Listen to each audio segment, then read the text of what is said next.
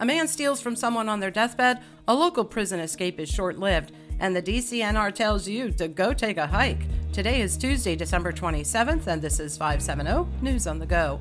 40 year old George Stauffenberg of Williamsport is accused of stealing from a man who was on his deathbed.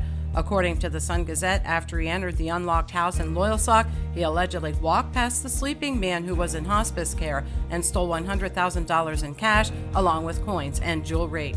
Less than two hours after escaping the Lycoming County Pre Release Center, 45 year old Ira Beakley was back in custody. Police claim during his escape, he stole a pickup truck and tried to force his way into a home. When he was first arrested, he was homeless and was going to be released in January. He was recommitted on the newest set of charges. Police claim 39 year old Melinda Bartos of Williamsport shoplifted thousands of dollars worth of merchandise from the Montoursville Walmart at the beginning of December, according to NorthCentralPA.com. Her identity was later verified by both the Montoursville and Williamsport police. She is charged with third degree felony retail theft and jailed in lieu of $10,000 bail. Counterfeit cash was recently used in Northumberland County. State police say over $500 in the phony funds were exchanged December 23rd at the Dollar General store in Montandon. The $560 in fake cash was discovered after a man tried to upload the money onto a prepaid debit card. That person was arrested.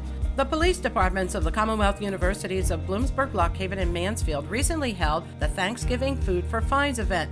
Parking tickets were forgiven in exchange for donated food items. According to the Lock Haven Express, dozens of fines were forgiven and hundreds of donated items were handed out to local and campus food pantries.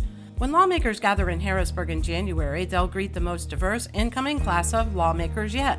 The AP reports the number of state lawmakers who are black, Latino, or of South Asian descent will rise from 31 to 37. Reenactors did not cross the Delaware this winter as George Washington did on Christmas night in 1776. The annual reenactment, which has been going on for 70 years, was canceled due to dangerously high water levels and icy conditions. And 34 state parks are once again hosting the first day hike on January 1st, designed to promote a healthy start to the new year. Most of the hikes are one to two miles, but some can be longer.